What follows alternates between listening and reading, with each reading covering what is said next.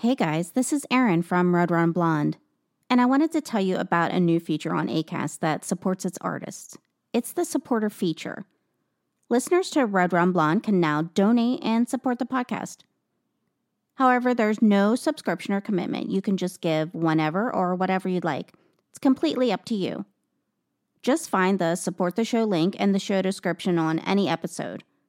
You can use Apple Pay or Google Pay, and it takes less than 30 seconds. You can donate anonymously or you can add a message that I can see. As a podcaster, everything comes directly out of my pocket. I don't get paid to podcast, it's just my passion. So anything is appreciated to keep the show going. Thank you so much, guys. And now on to the show.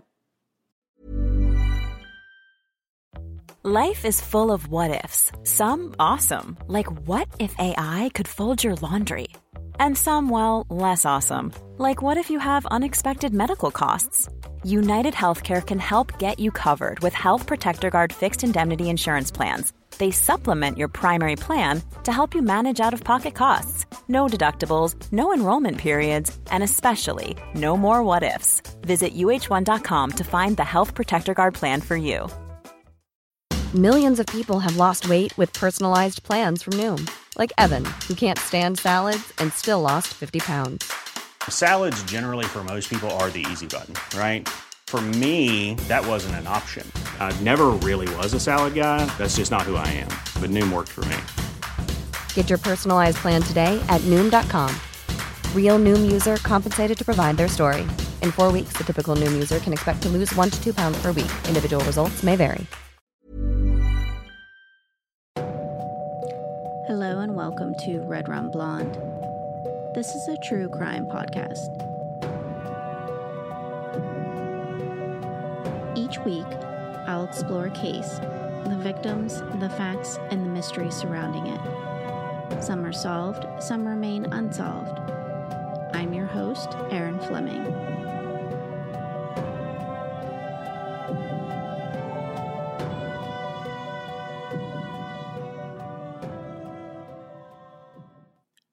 An important thing to many people.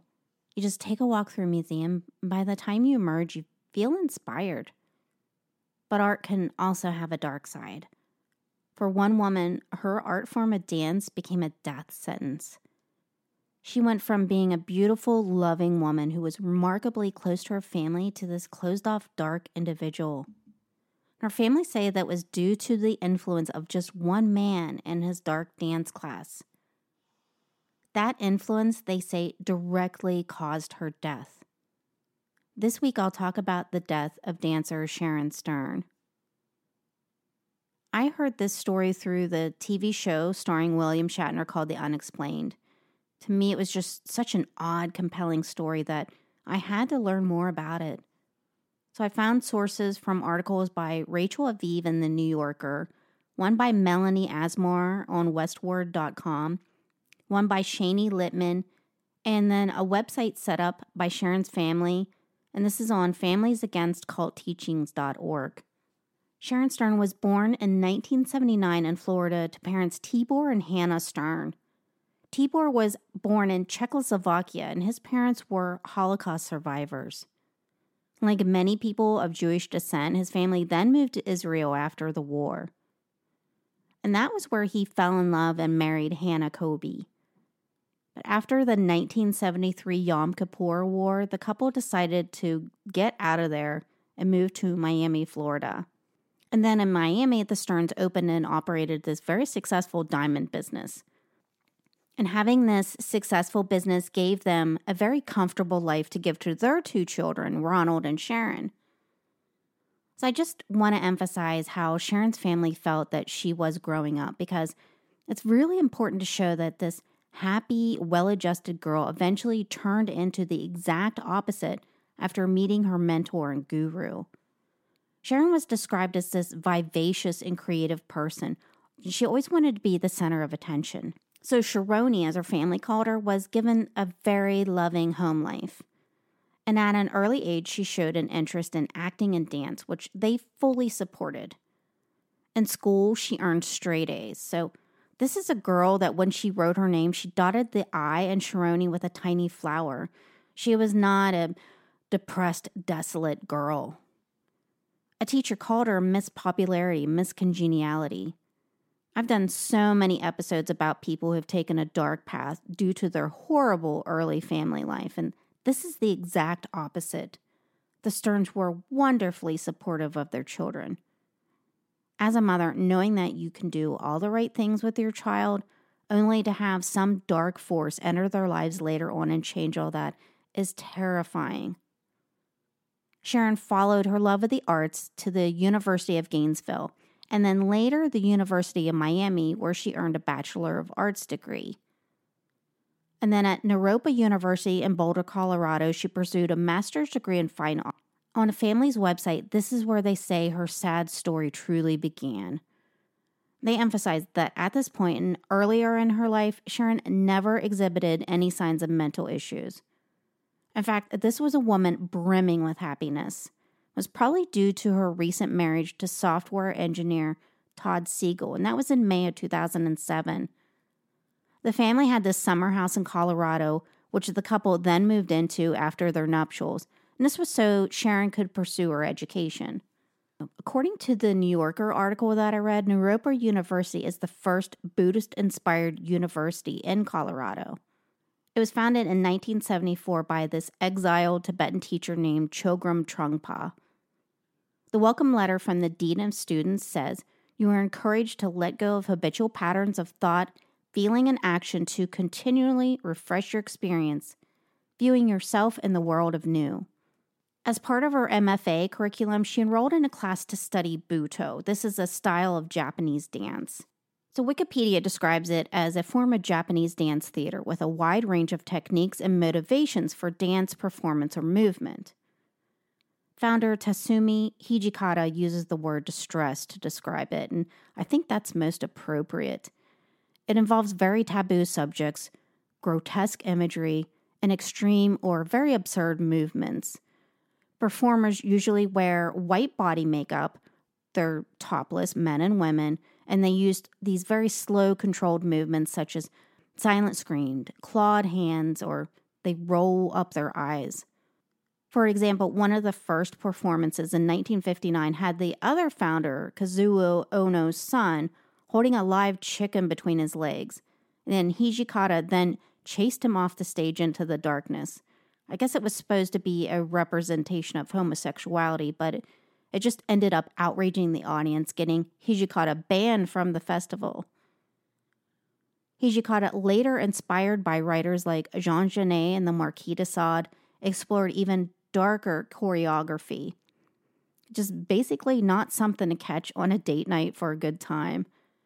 When I watched The Unexplained, the videos of the dances were disturbing, to say the least. It actually made me wonder why anyone would ever want to become involved with this form of dance, but I can't be a hypocrite because, as a fan of true crime, I have to respect someone else's interest in a dark subject. One of Sharon's classmates at Naropa, Benjamin Stuber, recalled what it was like there. He said, For the more ambitious type A students in the class, and I include Sharoni and I in that group, the spiritual side of Naropa kind of snuck up on us. I don't think we expected to be as moved as we were. So, obviously, the new experience created doubt in Sharon's mind as to where she was going with her life. Up to this point, she led this life where she thought she knew what she wanted to get married, to finish school, to start a family, and now she really doubted herself. She wrote to a friend in a letter that she was reintegrating, repatterning, and restructuring. And she also urged herself in her personal journal to contemplate uncertainty every day. In 2007, she began her first semester and her first introduction to the man that would change her life for the worse. Katsura Khan. This was actually his stage name, his real name being Teraguchi Kotora. Khan was working as a guest instructor of Butoh. The 59 year old had been performing Butoh since the late 70s, and he studied under one of the founders, Tatsumi Hijikata, in Kyoto. Now, we've heard all about Hijikata and his bizarre stage antics. Basically, the students were encouraged to bring Butoh, the dance of darkness, into every aspect of their lives. As with many forms of Eastern thought, the idea is to leave behind your ego self, or as one apprentice put it, to give away all ideas of being an individual. One has to surrender the idea of their self. And that can be really great for some. It can force you to give up selfish aspects of human behavior. But on the other side of the coin, this is also tactics that are used in military and in cults. They want you to get rid of the individual. Any way you look at it, you're training your brain to think a completely different way that's no longer focused on the individual. Like I said, it can be good for some, or it can be very detrimental. So one day the class performed this exercise where Khan told them to imagine that ants were crawling up their limbs and taking over their bodies. It was supposed to be this new way of thinking and expressionism through movement. But apparently, after class, Sharon was found crying on the floor, curled up in a ball. She said the exercise was very transformative for her. She had always seen the world in a very certain way, and now she was exploring this darker psychology, which she had never tapped into before. So when the semester ended, Khan chose six students to perform one of his works, Sharon being one of them.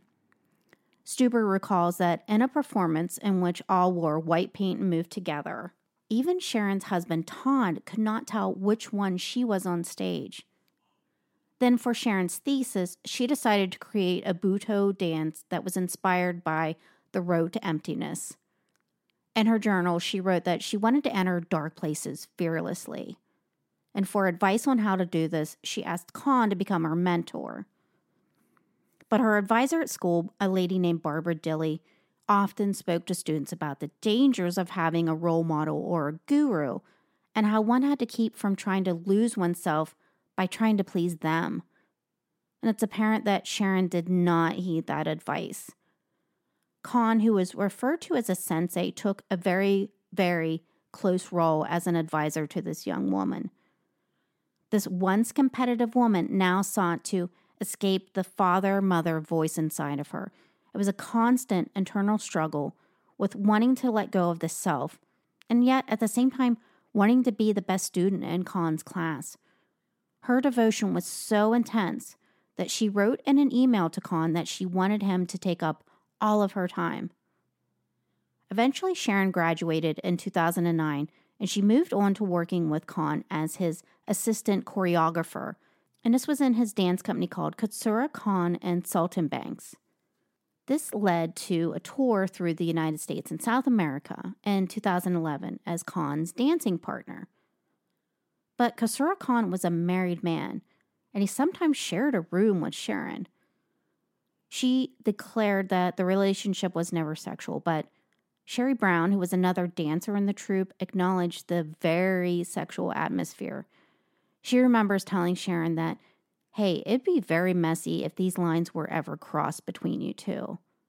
And Sharon promised to her that she would keep things platonic, but she later insinuated that things had changed. So, whether the relationship had become sexual, it was clear that there was a big change in Sharon. Her family noticed this huge difference in her behavior, and this was starting while she was still at school. Khan had encouraged her to cut her emotional ties with her family. Her father, Tibor, said she used to call home a few times a day, and that then turned into weeks from not hearing from her. They were really concerned, so they went to Todd about Sharon's behavior, but he said that she was doing what she needed to do at the time. And then ultimately, Todd and Sharon ended up separating. A friend that Sharon made on tour while in Israel summed up the odd relationship between Khan and Sharon, saying, She always said, I'm Sharoni, I'm the cutie. I mean, that was part of her identity. And then suddenly, when she encountered Butoh, she realized that she could express greater depths, more complexities. And from her perspective, Khan saw that depth. I think the encounter with him thrilled her and it gave her a feeling that she was special, along with the promise of a professional dance career. That's a significant combination for a thirsty person. It's hard for me to believe that his intention was to suck away her life, but I'm sure he enjoyed her submission to him. A teacher with integrity would not be willing to have his pupils submit to him like that. I agree. This guy sounds very creepy. So while in Israel, Sharon met her mother, Hannah's sisters, and she stayed with them there. But they called Hannah saying their niece was acting very odd, almost like she was enslaved to Khan. And this included paying all of his expenses and carrying his suitcases. And they said all the while, Khan just barked orders to her. So they finally stood up to him about his behavior and he took off. Shortly after, Sharon told them that she could hear Khan in her head and he wanted her to come to him. Physical deterioration was also taking a toll on Sharon. This once vibrant, very strong dancer had now become this frail, pale woman that people say was almost unrecognizable. To really understand it, you need to look up the before and after photos of her. And they're almost, to me, reminiscent of the before and after photos you see of meth users. Khan forced Sharon to fix dinner every night for the troop, but she herself refused to eat, saying Khan needed the food, it was all for him. When they arrived in Sao Paulo, Brazil, there was a childhood friend of hers named Thabata Schwartz Mizrahi that met up with Sharon. The friend recalls thinking that she looked like a homeless person because her looks were very disheveled and all of her possessions were carried in plastic bags. Mizrahi thought it was such a shame because Sharon had always taken such good care of herself. And her thinness was just shocking. Because Khan told her that she was larger than the other dancers, she had started fasting. This is crazy because she was a thin woman. And surprisingly enough, Khan did warn Sharon about living the Butoh lifestyle in an email, saying it was a lonely life, one in which he had accepted because he would end up lying stone dead somewhere by the side of the road. It was a life of isolation, and Sharon was more of a very social creature. This dissuasion perhaps only incited her more. I think she was the type of person that if you told her she couldn't do something, that just made her want to do it more. She wrote back to him that Butoh was her journey through him and that she was never so clear about anything in her life. After Sao Paulo, the tour headed to Copenhagen for this performance called the 100 Dancers, and that's where things took a really scary turn. Katsura Khan called Ron, Sharon's brother, to say that Sharon had disappeared so Ron, his parents, and Todd quickly arranged flights to get there to search for her themselves.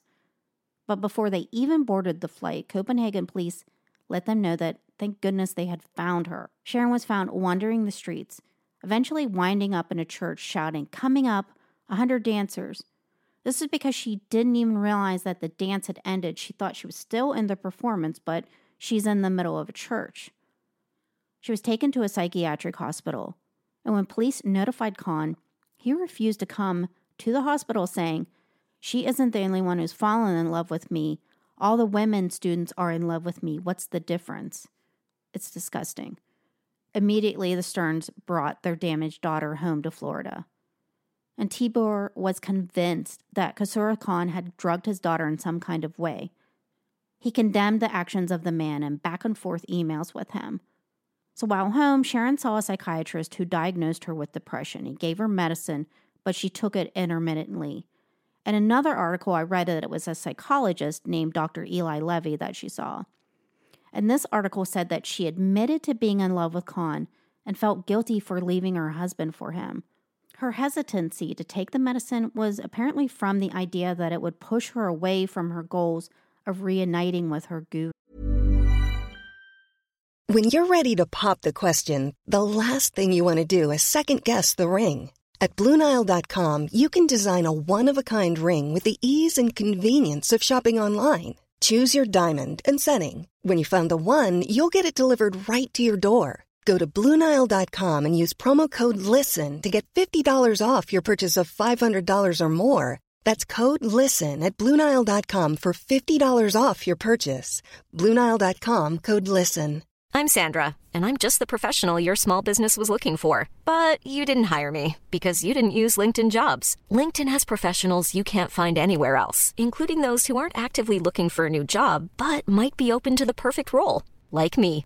In a given month, over 70% of LinkedIn users don't visit other leading job sites. So if you're not looking on LinkedIn, you'll miss out on great candidates like Sandra. Start hiring professionals like a professional. Post your free job on linkedin.com/people today. Grew. This psychologist said that Khan had hijacked her, which I think is a very appropriate term, and turned her against her family and society. While she was in Miami, her acting teacher visited her, and she said Sharon seemed like an automaton. This teacher and her husband were very familiar with Sharon's facial expressions because they worked with her in community theater, but this time they saw nothing in her. They compared it to not knowing if you're playing an instrument or if the instrument is playing you. To her family's dismay, Sharon and Khan continued communication via email. To their surprise, Khan discouraged her from joining him until she was, quote, better. She wrote in her journal that she must accept the inevitable truth that nothing lasts. She was really concerned with Khan not wanting her anymore in these emails to him. In other emails, he told her that she wasn't sick with mental illness and that he alone could cure any sickness she might have. According to Tibor, the emails were hard to understand at times, as if they were written in code that only the two understood. Tibor said she asked him why he was also with other girls, and he said he didn't love anyone. And then on the other hand, he wrote her saying we're lifelong partners for sure, and that he was the only thing she had in her life. And then on the other hand, he suddenly stopped answering emails. She wrote him that she wanted to die, and he answered saying to send him money via a Kyoto bank. In an effort to get her life together, Sharon moved to Israel in January 2012. And there she stayed with her mother's friend, Ruthie Navon. However, her erratic behavior continued. When conversing with Khan in her emails, Sharon now referred to herself in third person, saying things like, Sharoni is very sorry. I'm guessing I must let go of attachment to Khan. Khan has wife and child. Sharoni has garbage. I've only one very honest, very sincere wish left to go with Khan to some countryside and fast. No food, no water, need no bed, no shower, no time. And this is written in all caps. To become empty, want to shake this curse away. All he had to do was send back one email, and Sharon was on the first plane to San Francisco to meet him. It was clear that the spell could not be broken.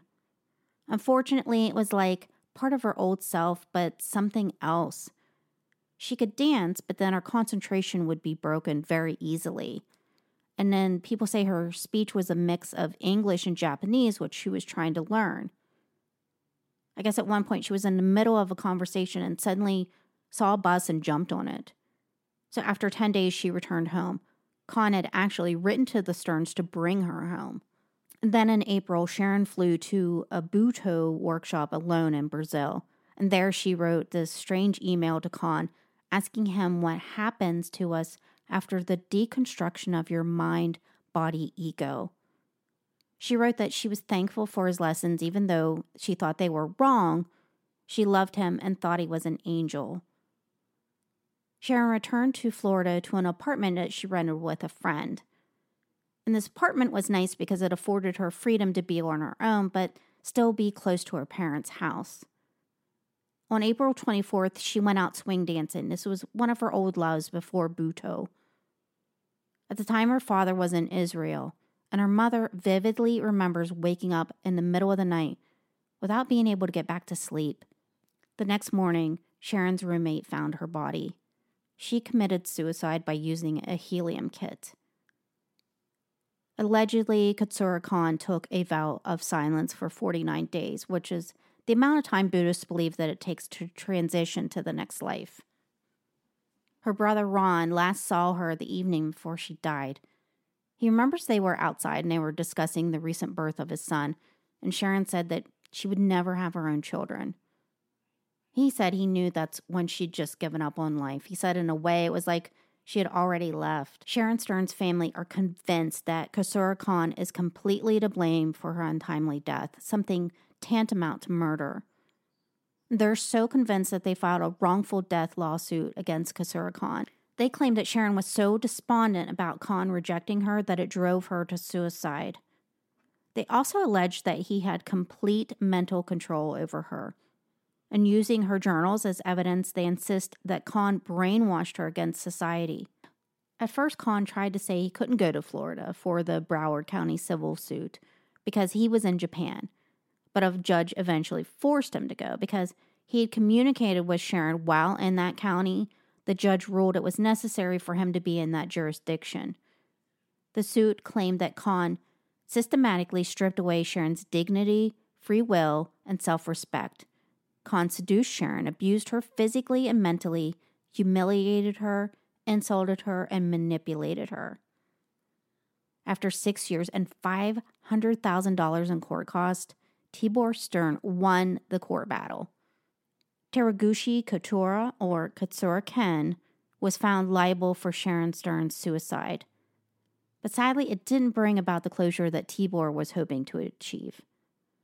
In the end, he didn't do it for money or closure, though. Stern went through the lawsuit for all of the families going through something similar, that maybe they couldn't afford to do such a thing. He basically did it for other parents. The Stern family have started the Families Against Cult Teachings and Abuses website. They really hope to prevent other families from going through that same heartbreak that they did. Tibor said they have yet to receive an acknowledgement from Khan or any responsibility for his daughter's death. In fact, he says he's been threatened with physical harm from other Butoh followers.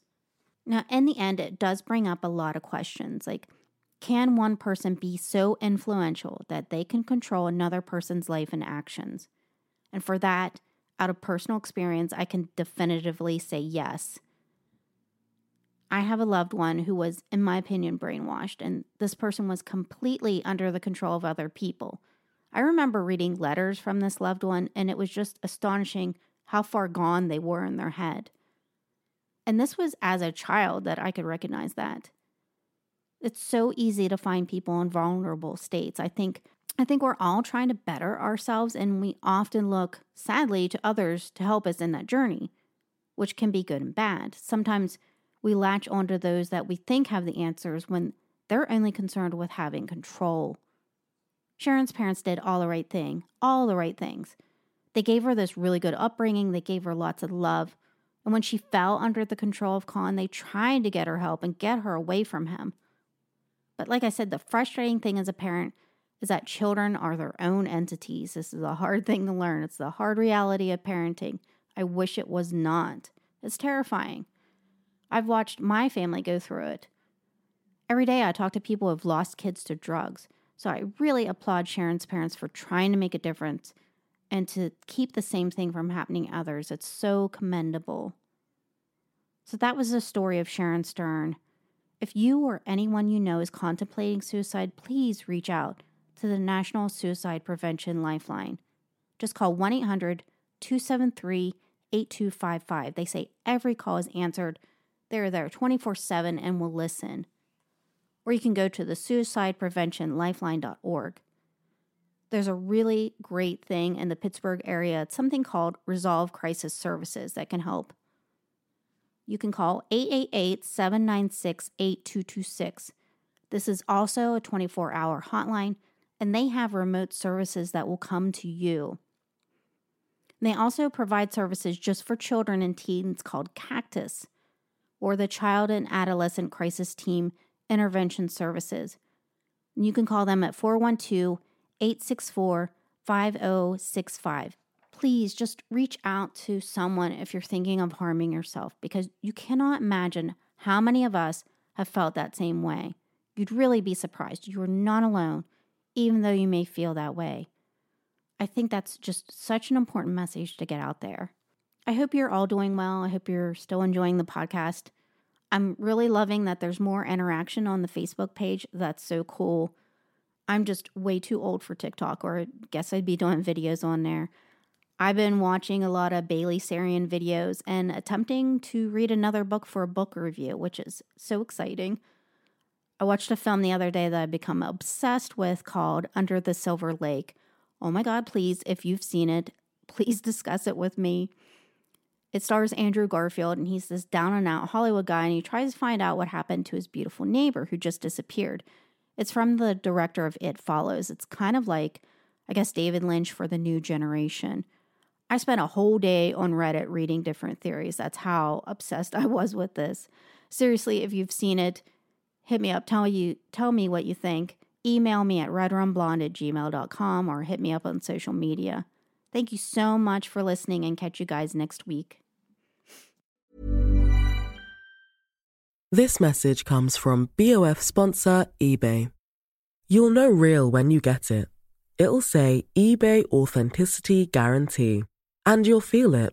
Maybe it's a head turning handbag, a watch that says it all, jewelry that makes you look like the gem, or sneakers and streetwear so fresh every step feels fly. eBay gets it. So look for the blue check mark next to that thing you love and be confident that every inch, stitch, sole, and logo is checked by experts. With eBay Authenticity Guarantee, you can trust that feeling of real is always in reach. Ensure your next purchase is the real deal. Visit eBay.com for terms.